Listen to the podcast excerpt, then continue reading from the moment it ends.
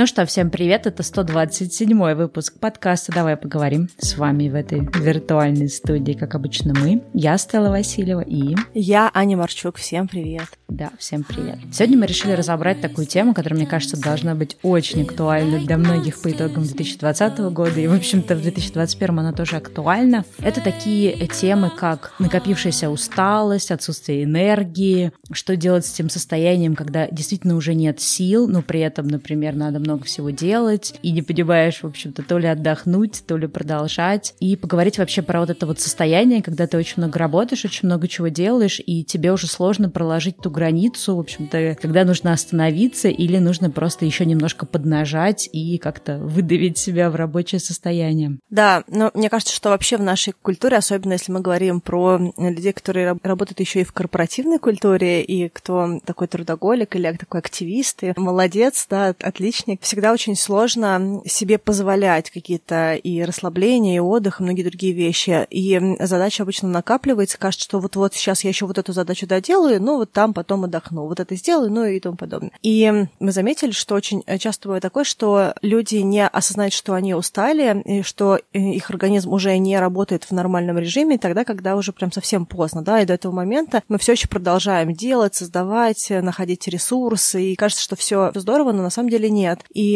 сегодня мы как раз хотим поговорить о том, как понять, что мы уже не окей, хотя нам все еще кажется ментально, что мы молодцы, и у нас еще полно ресурса. Мы, на самом деле, немножко уже начинали в эту тему запрыгивать. Мы когда-то давно в семьдесят шестом и семьдесят седьмом выпуске обсуждали такие вопросы, как трудоголизм. Хорошо это или плохо? Говорили о том, когда трудоголизм перестает быть адекватным и становится нездоровым, когда он скорее вредит нам и нашей долгосрочной продуктивности. Мы также говорили о том, почему вообще не получается, да, у некоторых людей не перерабатывать. И вот сегодня мы отчасти хотим продолжить эту дискуссию, но сфокусироваться вот именно на вопросах, как, не знаю, в каком-то смысле, как балансировать уровни энергии, и как, в общем-то, подходить здоровым образом к вот этому балансу, да, отдыха и работы, как не перерабатывать в контексте того, чтобы, ну, в общем-то, в долгосрочном состоянии, да, ты был трудоспособен и не выпадал в какие-то совсем уже такие состояния, когда уже сил нет ни на что, потому что ты просто переработал, то есть перешел эту черту.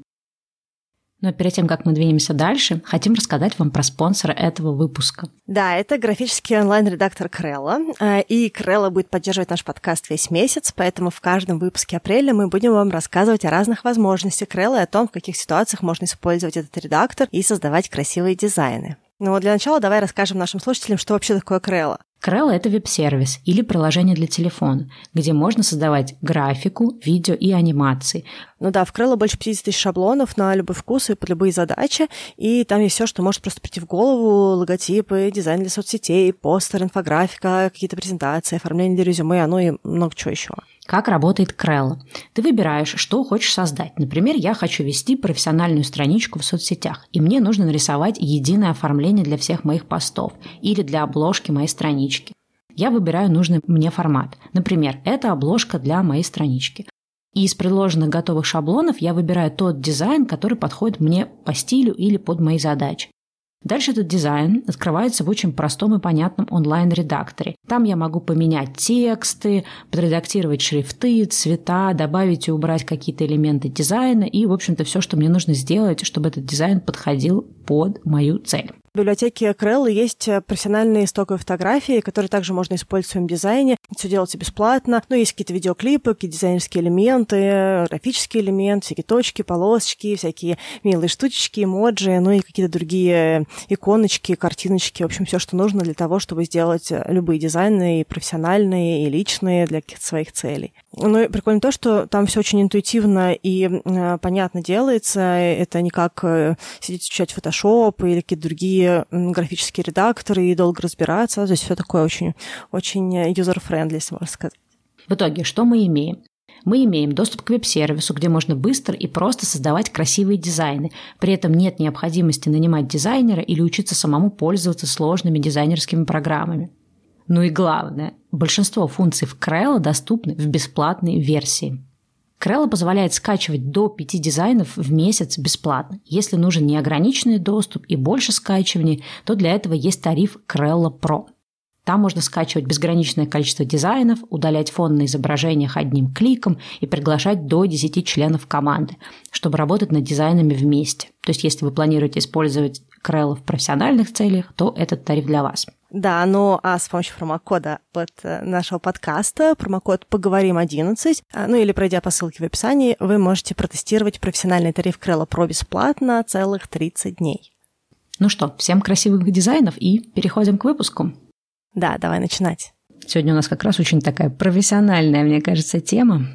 Я хотела начать с первой мысли про то, что нам всегда кажется, что у нас еще есть ресурс. И важно знать про то, что наш мозг, он гораздо позже может зафиксировать состояние нашего организма именно когнитивно, да, то есть когда мы думаем, что у нас есть ресурс, то есть мы пропускаем вот эту идею нашу из стелс, фактически ощущение тела и состояние организма, мы пытаемся осознать, как бы осмыслить. И часто, если мы, в принципе, не очень в контакте с нашим телом, да, то есть у нас У нас нет такой синхронизации, да, такой осознанности, понимания того, что с нами происходит. Мы меряем наше состояние по вообще нашему общему когнитивному уровню, да, то есть мы проснулись утром, мы в адеквате в нашем понимании, мы разговариваем с людьми, мы понимаем, кто мы, да, мы можем идти, ходить, есть, пить, то есть если нам кажется, что мы физически окей, то нам кажется, что мы и не устали, да, у нас есть ресурс, но это не совсем так, у организма очень много ресурсов, у нас есть основной ресурс, много разных дополнительных тоже и ургентных вещей, и люди, которые когда-либо попадали в состояние болевого шока, они знают, что есть еще адреналиновый ресурс, да, когда можно вдруг случайно и на переломе, на всем чем угодно передвигаться, и кажется, что все в порядке. Ну, то есть очень много разных ловушек у нашего мозга, чтобы нам сказать, что мы окей, по разным причинам. Фактически это наши защитные вещи, наш защитный механизм. И очень часто, когда мы пытаемся вот так вот мозгом понять, что мы в состоянии хорошем, мы не по тем симптомам, да, не по тем индикаторам меряем наше состояние и наше, наш общий энергетический, давай это так назовем, ресурс, да, наш ресурс на то, чтобы думать, делать дела, делать какую-то концентрированную работу ментальную и, в общем и целом, быть продуктивными на нашем основном ресурсе. Вот. Короткая мысль здесь такая. Мозг позже понимает, что мы устали, поэтому нам нужны другие инструменты для того, чтобы понять, что мы уже не окей. Да, это вот очень важная мысль, что даже не то, что там ему нужно больше, а что, в принципе, мне кажется, у современного человека существует определенный дисконнект, какое-то вот такое отсоединение, рассинхронизация мозга и тела. То есть нам кажется, что, наверное, в тот момент, когда мы будем очень сильно уставшими, мы это будем понимать. Но то же самое, как с едой бывает, что человек уже не всегда понимает, он голоден, и поэтому он ест, или потому что вообще по каким-то совершенно другим причинам. И также есть, мне кажется, состояние усталости. Ну, во-первых, есть такая вещь, как физическая усталость и эмоциональная усталость. усталость и, наверное, какая-то умственная усталость, то есть разные, в общем-то, какие-то оттенки усталости. И проблема в том, что наш организм в целом, то есть если мы говорим даже про все эти виды усталости, он на физическом уровне может этого не чувствовать в силу разных причин. И поэтому мы, в общем-то, хотим об этом поговорить, потому что, мне кажется, очень важно, ну, как-то подойти к... То есть, казалось бы, да, что, ну, наверное, мы сами поймем, когда уже сил нет, тогда и отдохнем. Но то, что я вижу по себе и по многим людям вокруг, такое впечатление, что мы действительно вот в каком-то, знаешь, так, шоковом состоянии продолжаем куда-то рубить работу, что-то там делать, фигачить, хотя на самом деле уже давно тело должно почувствовать, что силушек нет и пора отдыхать, но, к сожалению, этот дисконнект нам мешает это почувствовать.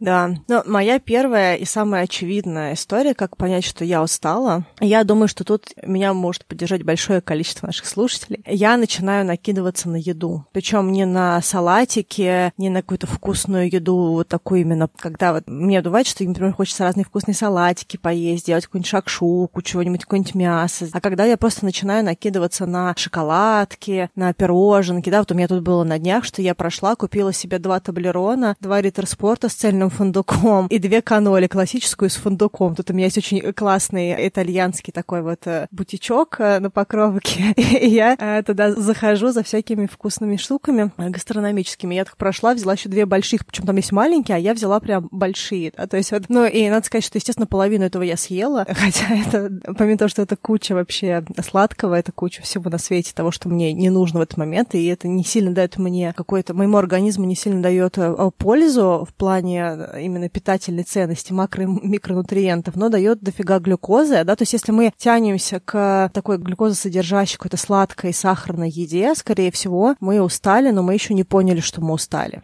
Да, ну или в случае с людьми, у которых, может быть, меньше видят, ну или у них есть эта зависимость с едой. Если, например, вот переводить, например, на меня, мы говорили, да, вот в выпуске про интуитивное питание, что у нас разные есть виды едоков, и я вот не тот едок, который в состоянии, например, стресса тянется к еде, как раз наоборот скорее, но что я замечаю, вот то, что, да, ты сказала, что можно тянуться к салатикам, а можно тянуться там к чему-то другому, и мне кажется, как раз вот состояние усталости, вот если вообще говорить, какие есть индикаторы, да, потому что мы не понимаем часто, через тело не чувствуем, когда мы по-настоящему уже устали и находимся на пределе, да, можно следить по каким-то индикаторам. И вот касательно еды, для меня индикатор, когда у меня есть ресурс или нет, приготовить что-то, ну, в принципе, да, то есть вот есть дни, когда я прям готова что-то приготовить, мне, в принципе, нравится процесс приготовления еды, я с удовольствием открываю холодильник, смотрю, что какие у меня есть продукты, ищу какой-то интересный рецепт, что-то такое креативлю. А бывают дни, когда мне, может быть, и хочется что-то такое, ну, вот съесть конкретное, но если в этот день, условно говоря, мой муж принес домой там какие-то сэндвичи или еще что-то, что я вообще не собиралась есть, то я это съем просто потому, что, ну, вот у меня нет сил, вот у меня это, нет сил принимать решение, что готовить, нет сил вот именно как-то вот этот вот, потому что это же какой-то креативный процесс все равно, то есть вот просто на это нет ресурса, и проще даже съесть какую-то, да, вот еду, которая самая простая, базовая, даже если ты ее вот сейчас не хотел, то есть вот как раз это интуитивное питание пресловутое, оно в периоды очень сильной усталости, очень сильного такого вот, как бы, не знаю, слабого уровня энергии, у меня, например, оно полностью отключается, просто потому, что у меня нет сил ни на какое вообще такое, ну, дополнительные какие-то телодвижения в сторону еды. И у меня, наоборот, часто даже бывает, что я в эти не могу не есть, не потому, что я не хочу, а потому, что у меня нет сил что-то приготовить или нужно придумать или принять решение. И потом доходит, например, ситуация, когда я там, например, условно говоря,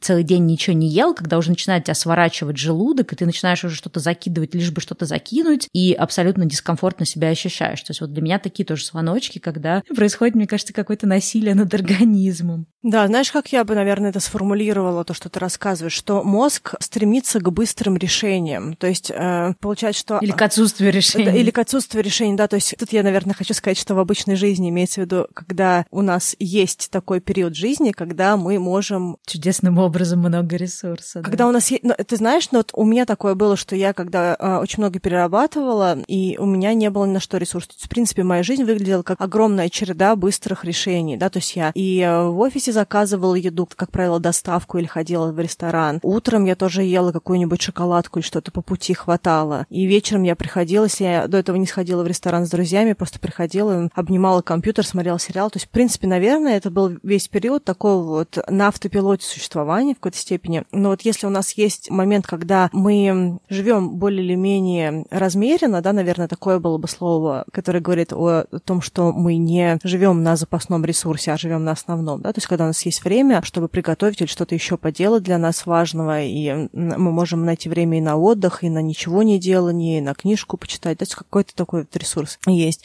То обратная сторона этого, когда мозг хочет во всем искать шорткаты, да, искать возможность срезать углы, то есть где-то, ну, мы не будем готовить, мы сейчас что-нибудь перекусим, или там можно съесть не три раза, поесть не три раза в день, а можно поесть один раз в день. Поэтому вот то, что ты рассказываешь, да, ходишь-ходишь, там максимум схватил какую-нибудь сушку или там, не знаю, какой-нибудь, что лежит, финик, а потом вечером натрескалась за весь день, да, и, в общем, и днем было плохо, и ночью не, не особо. То есть вот у разных людей это в разных вещах выражается, но фактически это вот желание срезать какие-то активности бытовые, то есть ну, то, что им, как правило, меньше всего уделяется в нашей культуре такой как ценности, то есть как бы, да, срезать все, что можно. Ну, кстати, мне кажется, даже не только бытовые активности, вообще вот, вот эта тема, как ты сказала, да, срезать э, углы, то есть какие-то находить шорткаты, и тема пытаться меньше каких-то решений принимать или как-то уходить от них. Вот для меня, на самом деле, это большой такой, наверное, индикатор того, что я все уже на состоянии, на пределе, когда нет ресурса, либо он был потрачен, либо он просто не был должным образом восполнен, да, потому что бывает состояние, когда мы переработали, а бывает состояние, когда мы просто не, ну, не даем себе достаточно отдохнуть. То есть ожидаем от себя, что вот там за эти там, два часа мы должны были отдохнуть за весь предыдущий месяц, условно говоря. И вот это вот, на самом деле, вот мы два выпуска назад обсуждали вот вопрос-ответ, эту тему decision fatigue, да, усталость от принятия решений. И я, кстати, заметила, что если я как-то очень сильно застрессована, если я эмоционально или когнитивно, или как-то физически устала, то у меня, например, тяжело идет с принятием решений, и я даже начинаю злиться, когда нужно какие-то простые решения принимать, то есть из разряда какая-то вещь, которая на прошлой неделе бы меня не выбила из колеи, сегодня она может меня выбить из колеи, потому что вот нет этого ресурса, ресурса, потому что, ну, для меня принятие решения — это всегда такая длительная и ресурсная, ресурсозатратная история, и то же самое с этими шорткатами, знаешь, ты сейчас говорила, а я подумала, что даже реально это не только там в плане еды или вообще какого-то self-care, да, заботы о себе, то есть забота о себе, мне кажется, сразу проваливается, когда ты устал, но даже в работе, то есть вот я замечала, например, я монтирую какое-то видео, у меня есть, например, представление о том, что я хочу, чтобы в этом видео было, да, что я туда буду добавлять, какие там навороты я еще помимо самого видео хочу сделать, и если, например, я понимаю, что я уже дико устала, то есть, допустим, мне тяжело идет монтаж, я уже тридцать раз это видео пересмотрела, третий день монтирую, у меня может э, быть, э, ну, какой-то такой псих, когда я вообще не захочу его выкладывать, но если, например, я понимаю, что мне нужно его выложить, в какой-то момент, при том, что у меня есть определенная доля перфекционизма, я просто могу решить, что ладно, и так сойдет, ладно, я уже не буду, короче, пересматривать, вот сойдет. И вот это тоже, на самом деле, один из звоночков, когда ты, э, в принципе, знаешь про себя, что ты склонен к определенному перфекционизму, пусть даже какому-то более-менее здоровому, когда ты начинаешь идти на компромисс там с каким-то качеством, на компромисс своими какими-то, ну, такими обычными принципами, да, того, как должны делаться определенные вещи, неважно, будь это работа, либо тот же, например, уход за собой, то есть когда ты идешь на компромисс, это тоже, мне кажется, определенный такой вот, ну, именно компромисс не, не, не, не свойственный, да, тебе, а вот именно который обычно тебе не свойственен. Это тоже, мне кажется, очень хороший звоночек того, что ты явно устал и исчерпал свой ресурс. Да, ну, кстати говоря, ты вот там сказала, что ты начинаешь злиться. Я хотела сказать, что еще один очень явный симптом того, что вы устали, это когда у вас начинаются эмоциональные качели, то, что на английском называется mood swings. И у меня, допустим, мои эмоциональные качели часто уходят в то, что я начинаю срываться. Если я устаю больше, чем нормально, то меня гораздо легче довести до состояния, что я могу кому-то что-то сказать резко, да, или как-то эмоционировать, как-то накричать. То есть какой-то начинается вот такой вот быть компонент в диалоге, когда ты не вывозишь диалог дальше, да, то есть ты не можешь находиться в спокойном, адекватном диалоге, задавать вопросы, да, любая какая-то внеплановая история, она сразу выкидывает эмоционально. А хотя в другие моменты, когда я в ресурсе, когда у меня все хорошо, когда я обычно и проживаю свои дни, то даже большая сложность не вызывает у меня такого эмоционального ответа. Я могу дольше находиться в диалоге, дольше узнавать что-то и прочее. Да, кстати, это правда, и мне кажется, даже есть какой-то термин, по-моему, он называется, если я не ошибаюсь, эмоциональный резерв или как так, то есть emotional capacity, да, то есть вот у тебя есть определенный вот резерв, э, на который ты можешь как-то вот взаимодействовать, и этот резерв резко сужается, когда ты находишься в очень усталом состоянии, в стрессе, но здесь мы стресс имеем в виду не как состояние, например, тревоги, а стресс вот именно когда идет перегруз всего у организма, и действительно вот этот эмоциональный резерв, или как правильно это называется, он действительно как будто бы снижает в эти моменты. Еще то, что вот у меня есть, если мы говорим, допустим, про диалог, про разговор с людьми, да, то есть как бы получается, что вот есть вот этот момент, когда не хватает эмоционального ресурса и срываешься, а есть обратная история, когда ты становишься немножечко таким нам, то есть таким, как сказать, немым, да, то есть вот немым ментально. Допустим, с тобой человек разговаривает, и ты вот с ним разговариваешь, киваешь, да, вот даже у тебя может быть какая-то реакция, ты можешь даже улыбаться, то есть ты реагируешь, фактически организм реагирует не на слова, а он реагирует на эмоциональное состояние другого человека, фактически. Да, вот такой, наверное, в этот момент ты мог бы разговаривать с человеком, который говорит на японском, да, хотя ты, допустим, не говоришь на японском. Ну, тоже нет, получается, ресурса на эмпатию, да, на какую-то. То есть, им, ну, она, знаешь, получается, эмпатия остается, то есть ты реагируешь на улыбку, на мимику, но ты не слышишь слова, то есть вот человек тебе говорит что-то, а ты выпал просто, ты такой киваешь, киваешь, киваешь, потом думаешь, блин, а на что я кивал последние четыре минуты, да, ну, условно говоря, да, и вот такое бывает, когда ты выпадаешь из мыслей в диалоге с человеком, также бывает, когда ты своих мыслей выпадаешь, допустим, я сижу на кухне, зачем-то пошла в комнату, прихожу в комнату, не понимаю, зачем я сюда пришла. Да, то есть вот я что-то хотела здесь сделать или взять, но я настолько устала, что вот эти вот там пятнадцать шагов, а, они выкинули меня из моего ментального ресурса, вот, когнитивного. Слушай, ну поскольку вот второй пример — это вообще история моей жизни, для меня эти две вещи разделяются. Сейчас я обе прокомментирую. Первое, когда выпадаешь из разговора с другим, для меня это тоже немножко про вот этот вот эмоциональный резерв, то есть есть какой-то э, у меня, если я более-менее отдохнувшая, какая-то такая вот сбалансированная, ну, какая-то спокойная, да, состояние, у меня может быть вот этот резерв на эмпатию, который я могу отдать другому человеку, да, то есть ко мне приходит какой-то друг, у него что-то произошло, и у меня есть силы и выслушать, и вникнуть в его ситуацию, и как-то, в общем-то, поучаствовать в этом. этом. Но если у меня абсолютно сила на нуле, и я это, например, замечала вот прошлым летом, у меня вообще не было никаких сил, очень много всего происходило, э, ну, понятно, там, пандемия, политические всякие события, то есть я помню, что вот я реально ходила все время в состоянии, что просто вот э, у меня нет сил вообще даже ползать вообще по квартире. И когда я помню, с какими-то друзьями ты общаешься, и вот, там, например, тебе друг там раз какую-то рассказывает историю, там у него что-то случилось, два, три, и в какой-то момент я понимаю, что что-то все, я, у меня нет сил на чужие вот эти проблемы, хотя, ну, в обычной ситуации, да, я конкретно от этого друга, то есть мы не говорим про те ситуации, когда какие-то друзья нас используют как жилетку постоянно, да, или там знакомые, не друзья. Это вот та ситуация, когда я знаю, что от этого друга я готова выслушивать все его проблемы, готова его поддерживать, но вот в этот момент я полностью истощена, у меня нет сил даже вникать в чужие проблемы, и мне просто кажется, что все. А вот вторая ситуация, которую ты рассказала про то, что выпадаешь из своих ситуаций, да, шел-шел, забыл, что сделал. Ну, это реальная история немножко моей жизни, и для меня это, знаешь, немножко про другое. Для меня это про то, что когда ты уставший, у тебя снижается какая-то вот эта ясность ума. То есть, знаешь, вот это вот какая-то, какая-то вот, не знаю, острота, что ли, не острота, какое-то вот слово, да, такой вот четкий фокус. То есть такое впечатление, что ты ходишь все время в таком разблёре, да, да, в расфокусе. Да. И действительно у меня такое, ну вот...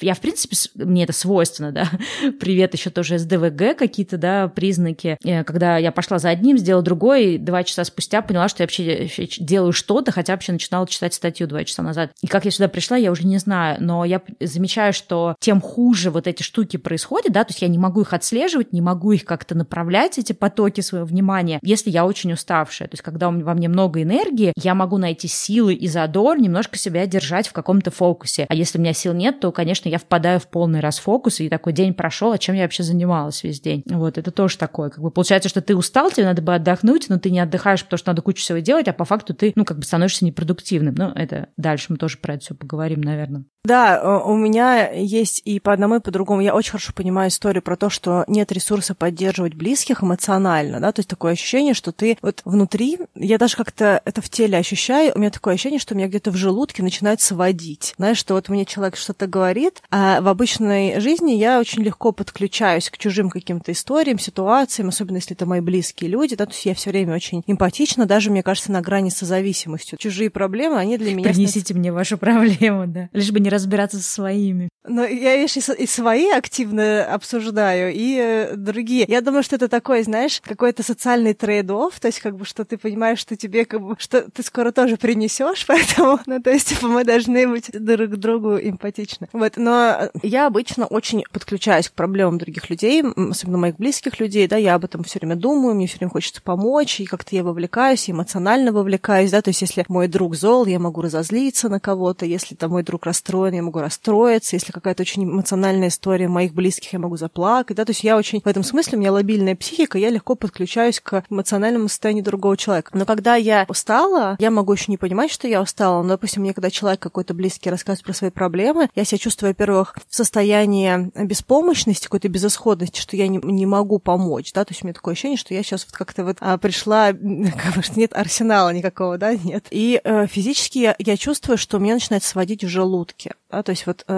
не знаю, что это значит в плане того, как это можно распознать. Это какая-то начинающаяся ярость от того, что я не могу помочь или не хочу сейчас вот это все обсуждать. Но это, тут у меня прям очень хороший в теле такой индикатор. А еще, кстати, знаешь, я не знаю, у тебя такое есть, это тоже проявляется даже по отношению больше не к знакомым людям, а как к внешнему миру. То есть если ты, например, в обычной жизни человек склонный, не знаю, соболезновать, сочувствовать каким-то ситуациям, сопереживать, да, там, не знаю, ты увидел бездомную какую-нибудь собачку, ты ее там приютил, потащил, начал пристраивать куда-то там. А когда вот ты уставший, ты понимаешь, ты смотришь на эти собачек, и она у тебя вызывает полное безразличие, да, то есть та ситуация, в которой ты бы обычно бросился помогать, как-то вовлекаться в этот внешний мир, не знаю, заниматься какой-то благотворительностью, волонтерством, еще чем-то, то в этот момент у тебя даже не то, что у тебя нет на это сил, у тебя даже это вызывает какое-то такое состояние, ой, пусть сами разбираются, ну, такое, знаешь, какое-то странное, которое, например, тебе абсолютно не свойственно, такое вот безразличие, бесчувственность и так далее. Это тоже, опять же, очень такой, мне кажется, важный индикатор, что все ресурсы, вся батареечка подсела. У меня, знаешь, как бывает? У меня бывает, что у меня будет такое ощущение, иногда даже мысль «не сейчас». Вот, вот этот вот момент «не сейчас». То есть я как будто бы стараюсь отгородиться от того, что я сейчас не могу еще взять. Да? То есть я не вывожу, я еще не знаю, что я не вывожу, но вообще я не вывожу то, что меня окружает, как будто бы. И мне просто никак сейчас не взять что-то еще, что есть в мире. То есть так бы я в обычной жизни, может быть, еще к чему-то подключилась бы, но сейчас я прям понимаю: ой, нет, нет, нет, мимо, мимо, мимо, мимо, идем дальше, потому что ну, сейчас я все, я уже готова, там, у меня чашечка переполнена уже, и так разливается там. Да, и, кстати, про вторую часть, которую ты говорила, что ты можешь весь день заниматься не пойми чем, это тоже очень мощный для меня индикатор усталости, когда у меня есть четкие задачи, да, вот, вот это сделать, вот это сделать, вот это сделать. И я понимаю свои задачи, и я понимаю даже приоритетность в этих задачах, да, то есть что мне важнее сделать и что мне срочнее сделать. Но я в итоге больше ресурсы трачу на либо страдания по поводу этих задач, либо я вместо того, чтобы их делать, начинаю делать что-то другое, либо я начинаю суетиться, ходить по квартире. То есть для меня это тоже определенный сигнал того, что я не в ресурсе, когда я не могу просто взять задачу, ну, при условии, что я понимаю, как ее делать, что это за задача, да, то есть мы сейчас не идем в другие какие-то территории, где, где там наш синдром самозванца, там, то есть именно с точки зрения физической я знаю, что мне де- нужно сделать, я готова это делать, но я это не делаю, а делаю что-то другое. И вот это тоже очень, очень крутой индикатор, и это говорит о том, что мой мозг понимает, что это сейчас задача больше, чем у нас осталось ресурса. Да? Это вот все равно, что вы там едете из одного города в другой, у вас там бака хватает, там бензина в баке хватает, допустим, на двести километров, а ехать шестьсот. И вот это приблизительно такое. И организм говорит: мы не сделаем, мы не сделаем, остановись, надо заправиться, надо заправиться. Да? То есть вот этот такой аларм, он приводит к тому, что начинаются какие-то другие хождения. То есть фактически нас организм уводит от работы в отдых, да, в наполнение ресурсом, но мы все время из этого как-то выскальзываем, да, в, в пользу чего-то другого. Там, решили полежать, сели смотреть кино, допустим,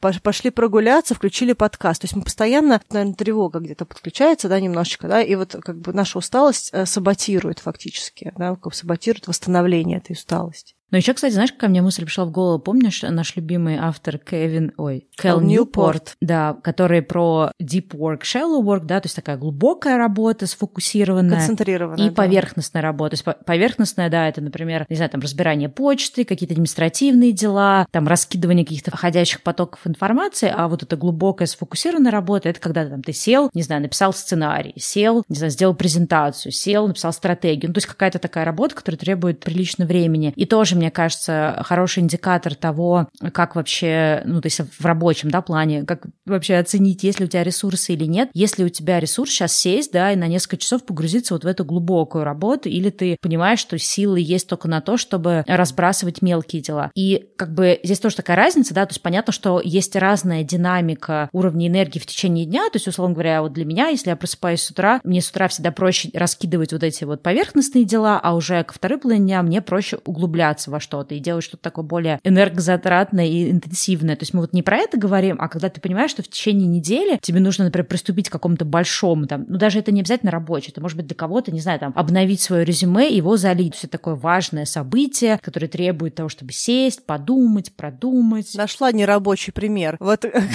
Не, ну я к тому, что это может быть в работе, а может быть какие-то, ну, такие, они рабочие, но они больше жизненные ситуации. И вот когда у тебя нет сил вот на эту глубокую какую-то штуку, которая, опять как вот как Аня говорила, да, не потому что это ты там никогда этого не делал, и тебя, например, пугает весь этот процесс, например, это что-то, что ты уже делал несколько раз, или ты понимаешь, что у тебя достаточно, в принципе, плюс-минус навыков это делать, но вот ты понимаешь, что ты вот уже неделю, вторую, третью это прокрастинируешь, и, например, часто, да, прокрастинация считается какой-то там ленью или, не знаю, чем-то там неспособностью себя собрать, но вообще-то часто прокрастинация является тоже сигналом к тому, что ты, ну, опять же, ты устал, ты переработал, и твой организм он просто не вывозит, поэтому вместо того, чтобы просто сказать тебе о том, что силушек нет, поэтому я ничего не делаю, да, он начинает, ну, бросаться за какие-то дела, которые сейчас не важны, или вообще сидеть там в интернете, смотреть фильмы и так далее. И причем это самое ужасное, да, вот эта часть прокрастинации, что ты и не отдыхаешь морально, то есть ты не принял решение, что сегодня и завтра, и послезавтра у меня абсолютно каникулы, я отдыхаю, ни о чем не думаю, ни про что не переживаю, хоть потоп, мне вот важно отдохнуть, восстановиться. То есть нет, это вот состояние прокрастинации, когда ты вроде бы не углубляешься в ту работу, которую которую, или важные какие-то дела, которые тебе надо делать, испытываешь огромное чувство вины, испытываешь огромное чувство переживания по того, что, боже, столько всего надо делать, а я не делаю, но при этом не делаешь. И получается, что ты, на самом деле, не отдыхаешь в этот момент.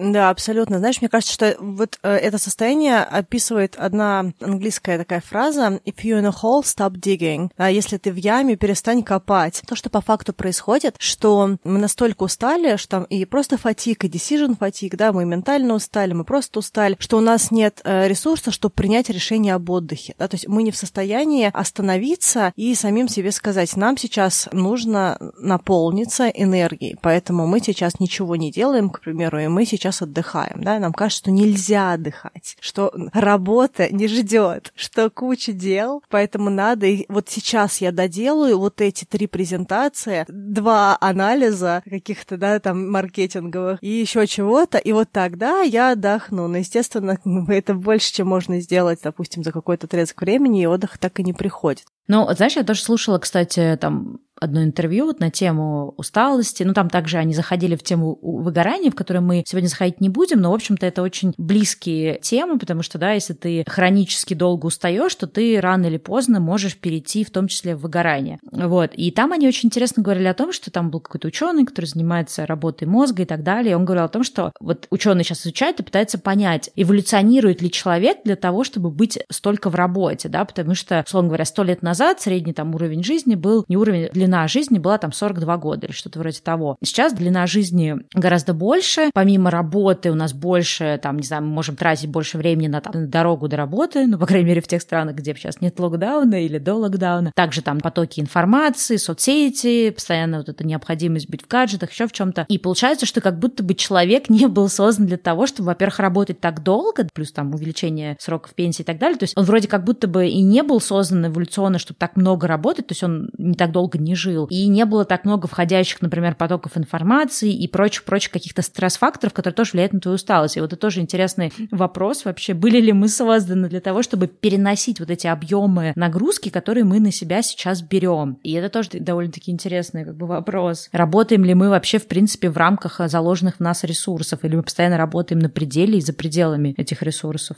Мне кажется, что люди, которые работают ментальным трудом, то есть которые работают в офисе, за компьютером, много чего делают, перерабатывают много информации, они стопудово работают больше, чем они должны были. Именно поэтому так много усталости, которые потом уходят в какие-то там худшие состояния, там, выгорание и прочее. Потому что по факту работа круглосуточная, да, то есть ты, особенно если семья есть и дети, ты делаешь что-то утром, допустим, дома, еду приготовить, кого-то собрать и прочее. Потом ты едешь на работу, там работаешь, как правило, работаешь не восемь часов, а больше, там девять-десять, иногда еще больше. Причем, если ты живешь в большом городе, ты, получается, еще едешь на работу. И я знаю очень многих людей, которые они едут на работу на машине, они в, используют это время для того, чтобы сделать пару-тройку бизнес-звонков, да, чтобы частично поймать какую-то работу в пути. Или поучить язык, послушать книгу, подкасты, лекции и прочее, прочее. Любая дорога, которая в метро, там, на электричке, она тоже часто чем-то забивается, каким-то контентом. И вечером приходишь, что-то еще делаешь, да, там, закинул стирку или убрал какую-то комнату, квартиру, что-то там помыл посуду, приготовил еду, то есть какие-то еще вещи. То есть получается, что моменты, когда ты не делаешь ничего, да, до точки скуки, то, что называется, практически никогда не бывает. И мне очень близка идея того, что человек вообще не должен работать восемь часов пять дней в неделю. Ну, то есть это вообще очень странно, что мы на работу тратим больше времени, чем на жизнь. Ну, то есть вот для меня это немножечко дико, и то, что это работа нон-стопом. Я частично рада, что пришла пандемия, потому что люди начинают внедрять в свою жизнь какой-то микс. Понятно, что на первых порах всегда это бывает, что в итоге внедрение, оно приводит к ухудшению состояния, потому что все пытаешься впихнуть везде, но... Ну и, честно говоря, мне кажется, это плохо работает у людей, у которых много детей, и нужно, соответственно, заниматься вот этим всем дистанционным образованием, соответственно, ну не у всех это как бы, да, получается, да. Мне кажется, у кого-то, наоборот, это получается только хуже, но для, например, там, для людей, которые, там, не обладают большим количеством детей, или у них есть возможность, там, не знаю, большая квартира, да, есть возможность разойтись, тоже работать в разных пространствах, это однозначно дает, ну и зависит, опять же, от работы, да, дает возможность интегрировать какие-то, в общем-то, такой более более смиксованный график дня.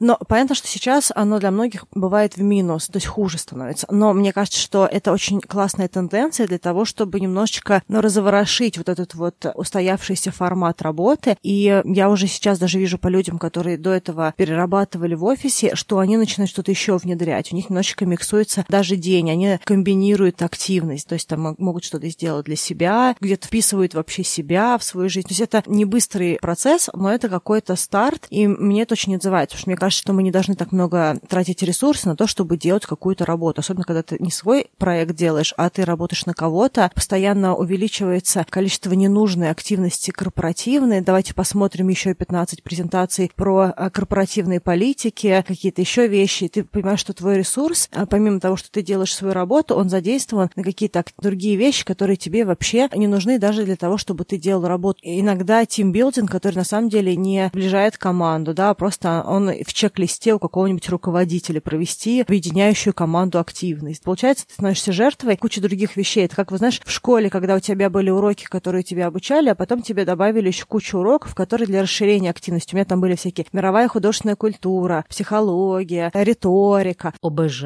Да, то есть получается, что у тебя до этого было семь уроков в день, и теперь у тебя восемь уроков в день. Потом ты еще после этих восьми уроков в день едешь, допустим, на подготовительные курсы в университет. А между этими периодами делаешь домашку на одно, на другое, третье. И вот вопрос, действительно ли это нужно. Загружать по максимуму людей на работе, в школе или где-то еще. И где-то этот момент, когда мы разгружаемся. Если нас столько нагружали, мы где-то должны разгружаться. И мне кажется, честно, разгружаться как минимум столько же времени, сколько мы нагружались, а не то, что у нас есть там пятнадцать процентов для того, чтобы разгрузиться от всего нагруженного. Да, но видишь, тут мы, опять же, возвращаемся вот к этим выпускам семьдесят шесть, семьдесят семь, по-моему, это были, где мы говорили про трудоголизм и про то, что в определенном смысле трудоголизм – это тоже часть нашей культуры, потому что если ты лежишь на, не знаю, на печи, да, то ты лентяй и раздолбай, а если ты постоянно пашешь, что-то делаешь, даже вот мы с тобой, когда в прошлом выпуске говорили о том, что если ты куда-то поехал там к родственникам на дачу, если ты скажешь, что мне нужно там уехать раньше, потому что я хочу просто посидеть дома, книжку почитать, на тебя посмотрят косо. Если ты скажешь, что ой, ну мне нужно на работу в воскресенье выйти, все такие, ну, работа, да-да, езжай. Ну, то есть вот этот вот культ э, того, что, ну, даже не культ, но, в общем, ну, есть культ. Как бы, да, определенная,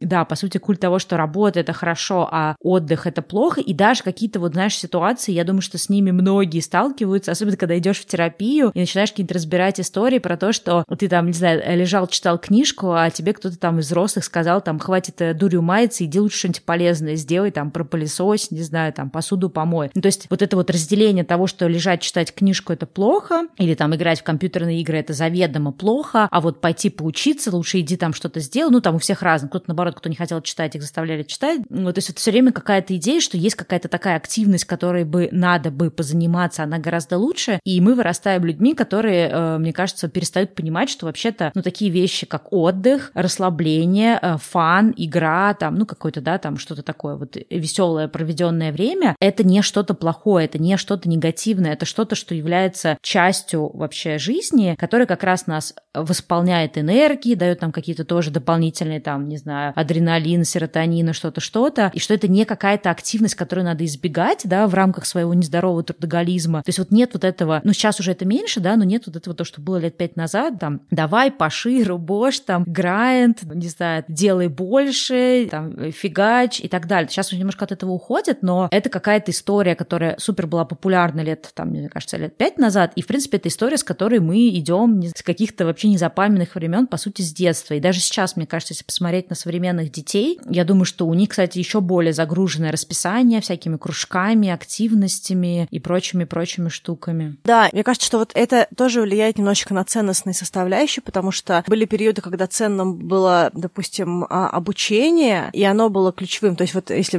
брать какие-то, знаешь, там типа королевские, не королевские, да, то есть очень много именно строилось на, на личности, да, что вот ты, получается, обучаешься, да, если ты в какой-то такой привилегированной э, находишься культурной группе, то это, ты, получается, обучаешься, чтобы быть, то есть вот чтобы быть каким-то человеком, да, и вот ты вот ходил, и ты коммуницировал, общался на каких-то там балах, вел диалоги, и по-хорошему много было такого нетворка и выстраивания отношений, да, ты в, в это вкладывался. Потом ты вкладывался в семью, да, был какой-то культ семьи, нужно было, вот семья была на первом месте, поэтому все в дом, там нужно там отношения, потом появился какой-то культ работы. То есть я не, не говорю, что это линейная история, да, я говорю, что вот есть вот эти вот разные блоки, которые были важны. Где-то была важна больше личность, где-то была важна больше семья, семья, где-то была важна работа. Причем еще поколение два назад почти вся работа была физическая. Интеллектуальной работы, такого ментального перегруза, что человек одновременно и читает для себя, и читает для работы, и работает, а потом еще обучается для работы. И вот э, такого было сильно меньше. Да? То есть мы сейчас прям сильно ментально перегружены все. Почему такие и истории с усталостью, почему мы вообще не в состоянии отцифровать, что мы не окей, mm-hmm. да, что мы устали, что мы вообще не слышим свой организм, потому что у нас нет времени на наш организм. У нас нет времени слушать наш организм. У нас есть время только, чтобы делать дела. И вообще-то это дисбаланс. То получается, что у нас перекос. Если нарисовать, к примеру, какой-нибудь такой вот график, где у нас есть наша жизнь, у нас есть другие люди, есть мы сами, то мы на нас самих почти не тратим никакого времени. Если просто даже все время суммировать, скорее всего, в течение недели, если не считать душа какого-нибудь, да, угу. то у нас особо нет времени у среднестатистического рабочего человека, который ходит в офис, почти нет времени просто, чтобы быть самим для себя. А если еще есть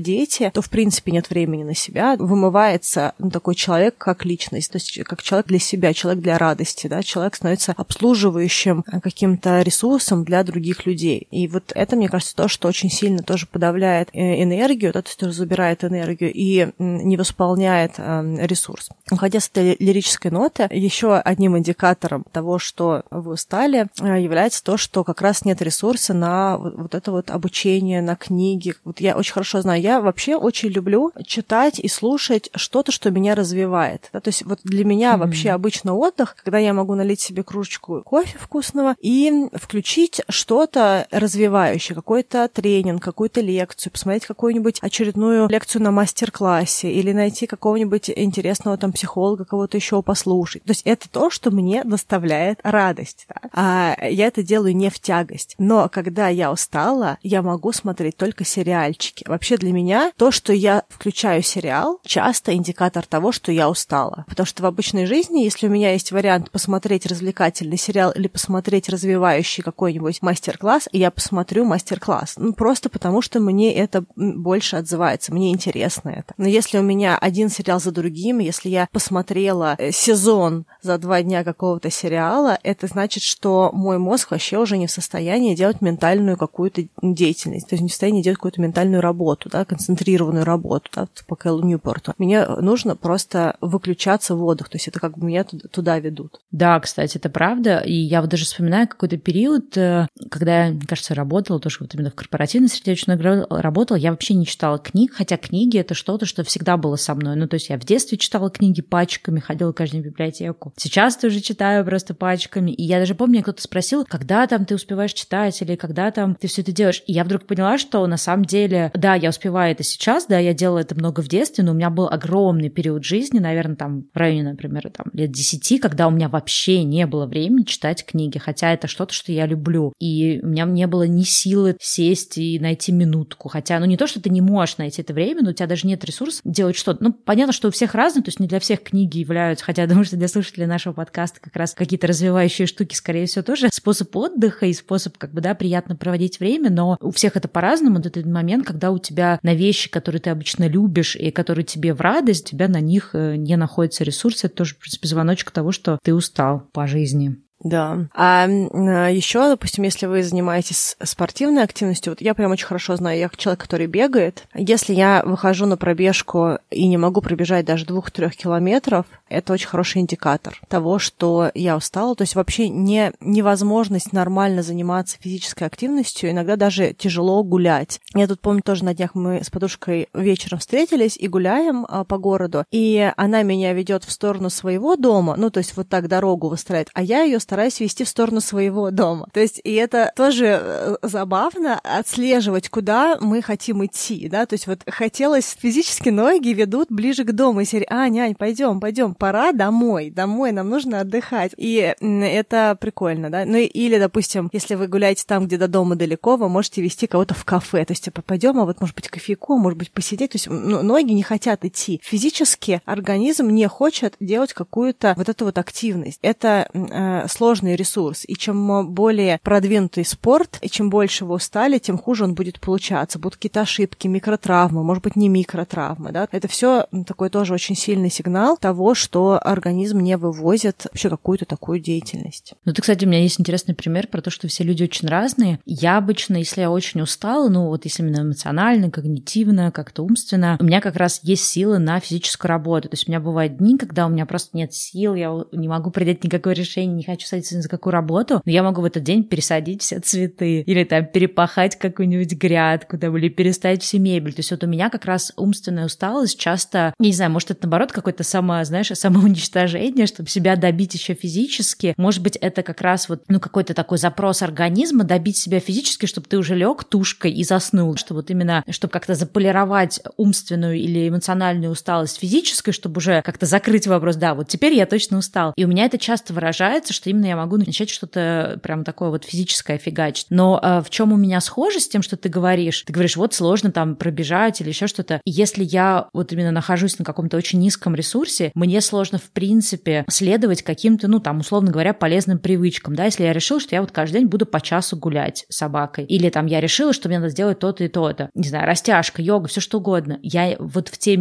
как бы моменты, когда я очень устала, да, от работы, то есть у меня вот истощен ресурс, я не могу заставлять себя следовать каким-то вот этим привычкам, да, даже которые связаны там со здоровьем тела и организма. То есть вот если ты говоришь, тебе сложно пробежать долго, я, скорее всего, найду повод вообще не пойти. Даже если я понимаю умом, что мне сейчас лучше пойти погулять или пробежаться, да, потому что это будет хорошо. Вот на это у меня сил нет обычно. Вообще, мне кажется, что физическая активность, она хорошо балансирует ментальную активность. И когда есть какая-то плановая, когда усталость не чрезмерна, мне кажется, это вообще супер история. Ты чуть-чуть поработал ментально, чуть-чуть поработал физически, да, и получается, что когда ты сидишь, работаешь ментально, у тебя отдыхает тело, когда ты физически мозг, да, и вот это баланс. Но если получается очень сильный перегруз, то, скорее всего, когда ты уже устал на запасном ресурсе работаешь, ты не знаешь, что ты на запасном, но вообще-то ты уже на запасном ресурсе, да, уже туда влез, то вот тогда, мне кажется, уже очень тяжело делать физическую работу какую-либо, да, то есть вот, допустим, даже, знаешь, иногда бывает, что а, помыть посуду — это победа, да, то есть вот а,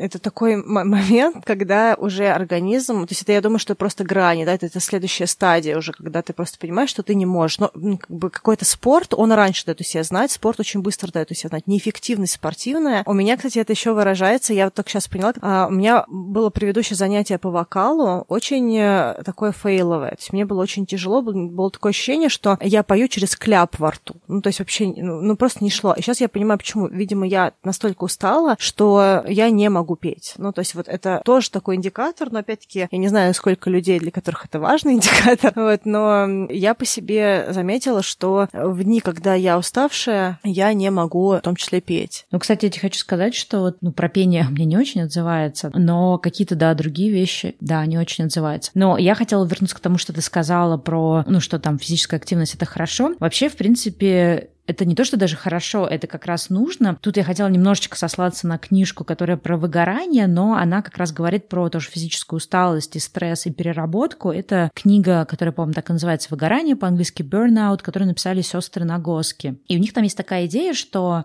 у них, соответственно, есть такой термин «stress response cycle». Это, я не знаю, как точно, да, потому что я на английском читала, но это что-то про то, как наше тело реагирует на, в общем-то, стресс и как оно проживает все вот циклы вот этой реагирования на стресс. Опять же, стресс здесь в контексте, например, усталости. И у них там есть такая идея, что вот как раз тоже они говорят о том, что у нас есть дисконнект тела и нашего мозга, да, на тему того, когда вот мы ощущаем вот это состояние стресса, то есть какая-то стрессовая ситуация или какой-то там день загруженной работы, он может уже закончится, но мы по-прежнему будем чувствовать вот эту вот усталость. И они говорят как раз о том, что для того, чтобы прожить вот этот вот цикл, да, вот этот вот stress response cycle, нужно как раз включить какую-то физическую активность, потому что они рассказывают про то, что вот есть вот эта, да, наша реакция на стресс, это бей, беги и что там следующее? Умри. Умри, да.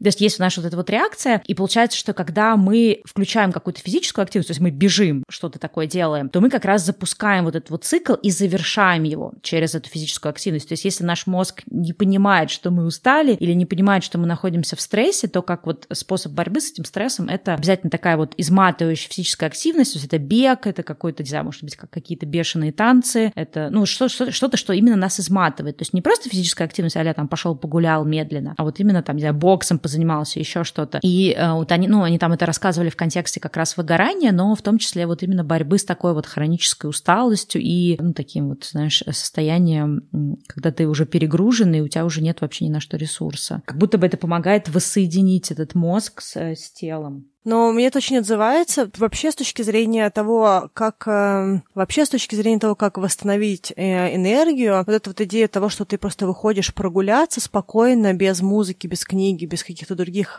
наполняющих мозг активностей, это, ну, номер один, по крайней мере, ну, для меня, ну, может быть, номер один — это сон, но номер два — это однозначно какая-то физическая активность, вот такая вот очень праздная, да, то есть не когда мы пытаемся к марафону подготовиться, а когда мы просто спокойно прогуливаемся. Вообще, вот, мне кажется, в ногах, в спокойных, очень много инструмента для восстановления. Это даже, мне кажется, с точки зрения гармонии, ритма, чего-то еще, да, то есть мы, получается, в этот момент входим в этот интакт, да, то есть мы входим в контакт с нашим телом, у нас получается это воссоединение, когда мы начинаем идти, чувствовать то, что мы идем, как-то прогуливаться, смотреть по сторонам, вот это вот праздное гуляние, оно супер классно, именно когда мы одни это делаем, без нагрузки какой-то. А я хотела сказать, что есть предзвоночек до того, как человек устанет, по крайней мере, я в себе его заметила, не знаю, может быть, кому-то поможет, не поможет. У меня есть такое состояние, когда у меня много работы, и я себе говорю, блин, как все успеть? Как я вообще следующую неделю вывезу? И вот когда приходит такая мысль, это очень хороший индикатор того, что, наверное, я напланировала много. Конечно, как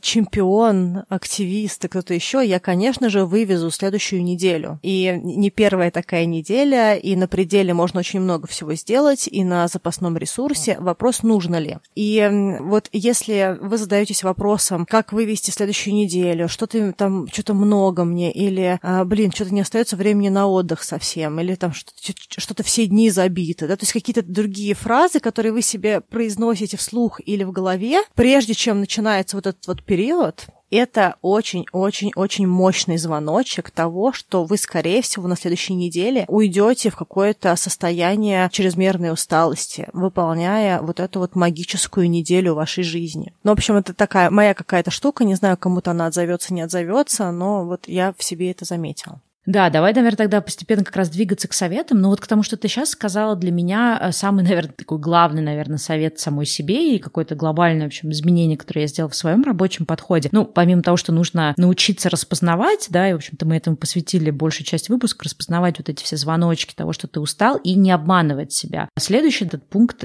вот если говорить к тому, что ты сейчас сказала, это на самом деле научиться говорить «нет». Опять же, возвращаемся в пресловутый эссенциализм. Принять то, что все нельзя успеть, принять то, что ты и твои ресурсы лимитированы, может быть, принять то, что в данный момент, да, у тебя сейчас как бы уровни энергии низкие, и ты, как бы ты ни хотел, как бы не важно было успеть сто проектов, как бы ты не хотел запустить какой-то новый или не упустить какую-то возможность, но есть объективная реальность, да, ограничение твоего, в общем-то, тела, и ты можешь сделать столько, сколько ты можешь, а все остальное это уже идет в надрыв. И вот это вот, мне кажется, тоже умение говорить «нет» и понимать, что, ну, нельзя до бесконечности засовывать какие-то дела и при этом абсолютно дискриминировать отдых и развлечения, и вот это свободное время, и при этом ждать, да, что результат при этом будет положительный. Ну, это достаточно такой вот, мне кажется, наивный подход. И я долго, в общем-то, как-то тоже шла к этому, но вот сейчас для меня это, наверное, один из таких первых шагов, это научиться говорить «нет» и от чего-то отказываться во имя вот именно какого-то такого долгосрочного состояния.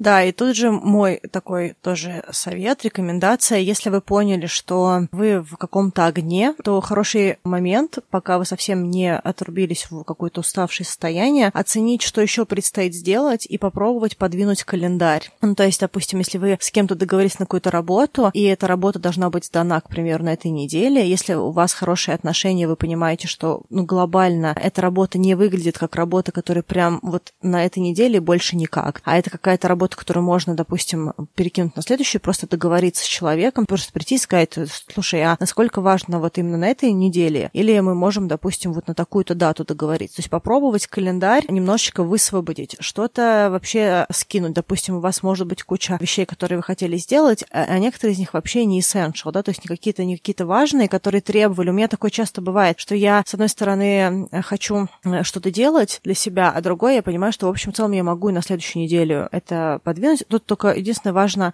если это долгосрочные и важные для вас задачи, скорее всего, есть риск того, что они будут двигаться каждую неделю, и вот тут такой момент, что, возможно, их не надо двигать, а просто нужно либо их снизить во времени, сколько вы времени уделяете в течение дня этой работе, да, но чтобы процесс все равно шел, иначе просто вы найдете себя в том, что вы раскидываете мелкие ненужные дела и не приходите к какому-то важному для вас результату. Ну, в общем, управление календарем, управление загрузкой — это очень классный инструмент тоже того, чтобы начать потихонечку восстанавливаться, да, то есть как только будет больше свободных окон, которых вы, конечно же, не, не стоит заполнять их другой активностью сразу, то есть вот оставлять себе этот спейс, этот воздух, это то, что еще помогает. Здесь очень важно именно понимать, что часто, когда мы себе говорим, что «Ой, мы это отменить не можем, у нас сейчас все такие дела важные, мы ничего это не можем отказаться». Вот я именно в той ситуации, когда ничего невозможно. На самом деле история заключается в том, что если бы это был бы вопрос жизни и смерти, то есть если вы бы знали, что у вас там, не знаю, какой-то вам поставили диагноз, и вам нужно там, не знаю, три часа в день проводить в больнице, да, там поправлять свое здоровье, вы бы резко поменяли бы приоритеты, перестроили бы все дела. То есть это всегда нам, ну, мы всегда немножечко переоцениваем важность каких-то дел и того, что можно подвинуть. И часто тоже бывает, что если ты начинаешь потом уже конкретно каждое дело смотреть, особенно если там оно подвязано под другого человека, и там просить его подвинуть или как-то вообще, может быть, от него сейчас временно отказаться, оказывается, что далеко не всегда это критично, да, другим людям, другой стороне. То есть вот эта критичность, она часто наша, привычная нашему какому-то такому перфекционисту, трудоголику, хотя в реальности все может оказаться немножко не так критично и не так страшно. И это тоже важно понимать, и это только понимаешь тогда, когда начинаешь это практиковать, то есть когда ты понимаешь, что вот у меня приоритет, что мне нужно сейчас отдохнуть, и ты начинаешь там отказываться, думать, что ты сейчас чем-то жертвуешь, ты сейчас тебе нужно чем-то вот как-то, ну, в общем, ты жалеешь, что ты сейчас что-то упустишь, а потом проходит время, и ты понимаешь, что ничего на самом деле страшного не произошло, да, что ты что-то отложил, или ты снизил обороты по какому-то проекту, или там, то, что вот Аня сказала, да, снизил количество времени, которое на этот проект тратишь. В конечном итоге ты потом понимаешь, что, ну, далеко не во всех ситуациях это было прям смертельным решением или каким-то чем-то страшным, чем оно казалось в тот момент. И это тоже важно, как будто бы немножко так менять иногда угол зрения и понимать, что не все вообще так критично, как нам часто кажется.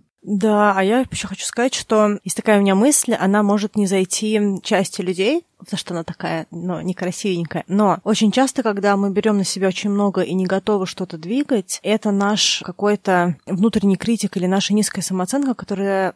Ну, вот нам тяжело пойти к другому человеку и войти в диалог, договориться о новых сроках. То есть вот э, это такой момент, когда нам почему-то кажется, что это плохо, или она нас плохо повлияет, и что это, она что-то плохое говорит, или что, а вдруг я сейчас пойду и на меня накричат, или какое-то будет испорченное отношение. То есть нам почему-то кажется, что вот это вот наше уважение к себе или уважение других людей к нам, она каким-то образом завязана на то, насколько мы сильно забили свой график. И если мы идем и э, говорим, что, слушай, я оценил свою неделю, у меня вот эти вот эти вещи выпадают, давай вот как бы обсудим что-то из этого, я, я готов там сделать позже, что-то еще. И, и, ну, то есть, и быть в этом там вот таким firm, да, быть в этом очень уверенным. Почему-то это плохо. И я иногда замечаю на других людях, что другим людям гораздо проще говорить о, о том, что они что-то мне не сделают, допустим, да, и у них нет даже вот какой-то в этом драмы, да, то есть они говорят, я понимаю, что тебе бы хотелось бы, но у меня не получится, или там я не смогу. Причем даже если уже есть какой-то коммитмент, да, ну, как, да, я понимаю, ты, наверное, расстроилась, или там я понимаю, что, наверное, это было важно, но у меня просто не получится. И нам все время кажется, что это вот,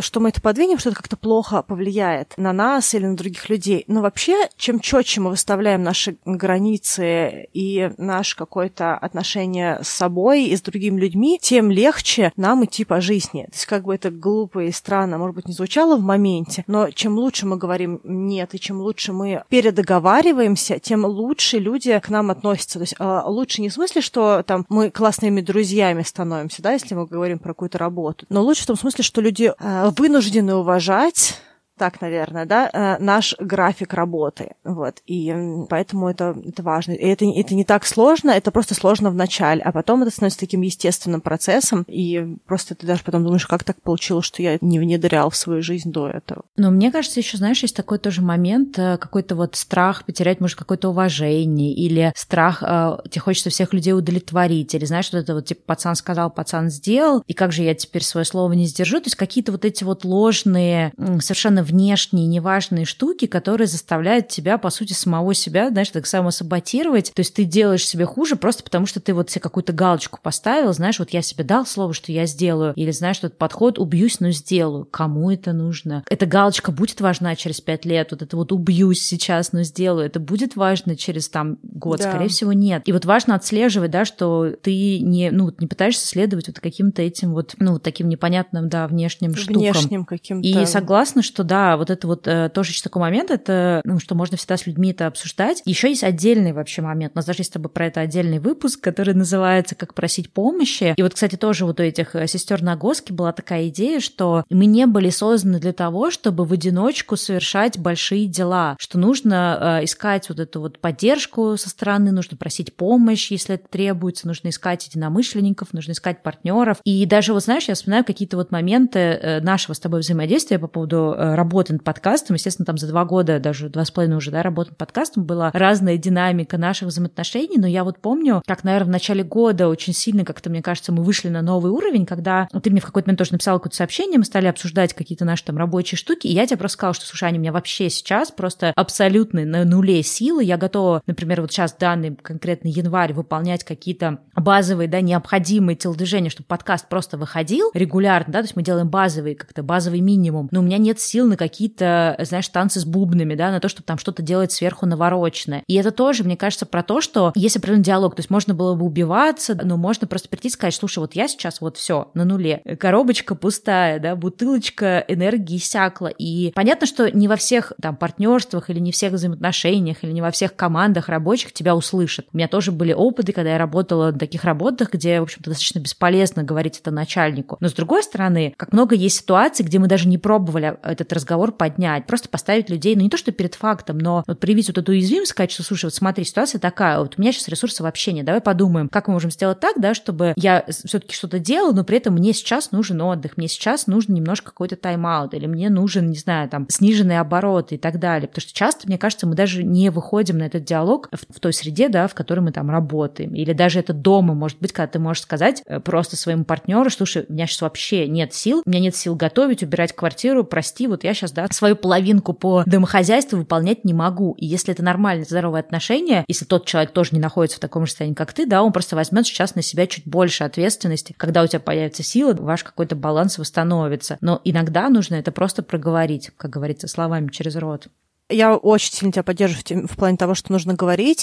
Последняя моя мысль, которая есть в плане того, что делать, когда мы очень устали, это расслабляющие активности. Да? То есть очень важно понимать, что если мы устали, ничего так хорошо не сработает с нашей усталостью, чем отдых и расслабление. Соответственно, ну, важно делать то, что вас расслабляет, реально расслабляет, расслабляет до состояния усталости или сна. Кстати, сон очень прерывистый, когда человек устал, это тоже хороший индикатор. А меня, допустим, расслабляет полежать в ванной. Реально, я лежу в ванной, то есть мне нравится, я... Причем иногда я туда даже приношу снэк, кофе и прочие всякие такие штуки. То есть у меня прям такое получается, как в норе. Я зажигаю свечки и либо оставляю маленький приглушенный свет, у меня там есть такой вот гирлянда, либо вообще ничего не оставляю, и я просто лежу. И это очень классно расслабляет, и после этого я очень хорошо сплю. Ну, или просто любой отдых, который не нагружает мозг, да, то есть это не книжки, не подкасты, не сериалы, не кино, не какой-то тренинг или что-то еще, да, а когда вот я просто отдыхаю, вот ничего не деланием, да, те серии полежала, спокойно погуляла, просто посмотрела вдаль, просто посмотрела вдаль. То есть ничего так хорошо нас не восстанавливает, чем даже короткие отрывки времени, когда мы ничего не делаем. Давай я несколько от себя каких-то очень так коротко перечислю рекомендации, что делать, когда ты устал, по крайней мере, того, что работает для меня.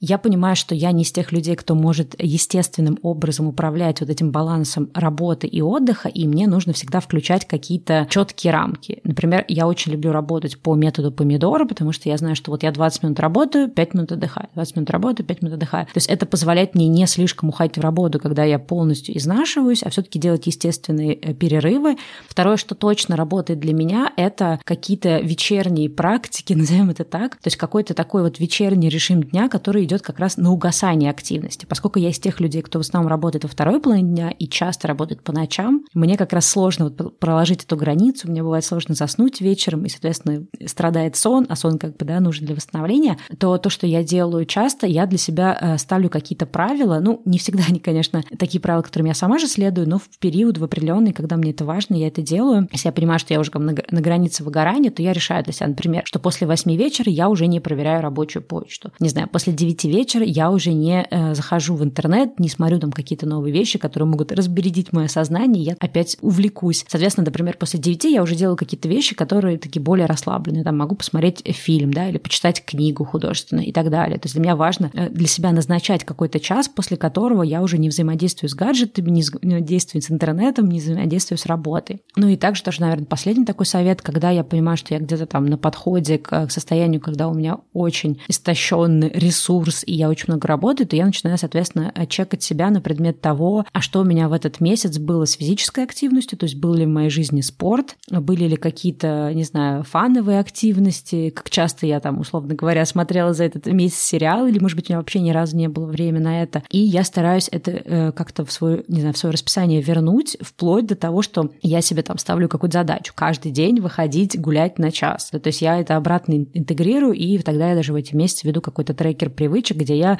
отслеживаю и напоминаю себе, что у меня есть задача каждый день выполнять какие-то вот дела, которые должны, да, в долгосрочном какой-то перспективе меня восстановить в плане ресурса и баланса.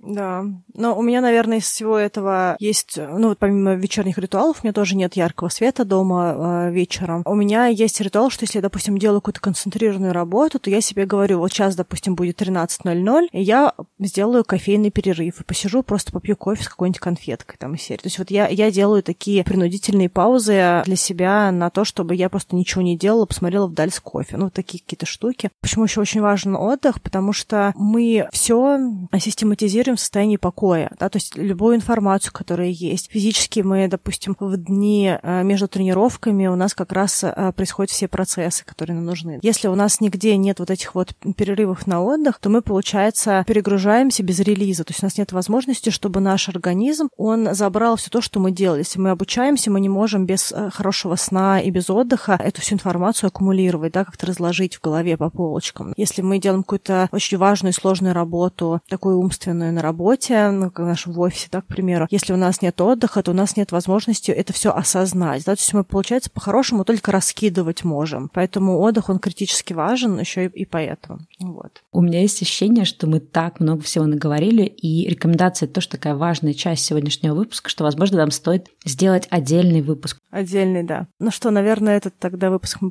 закончим, надеюсь, что вам были полезны наши мысли и какие-то наши истории. Да, кстати, пишите нам в бот или где-то еще пишите, хотите ли вы про это послушать.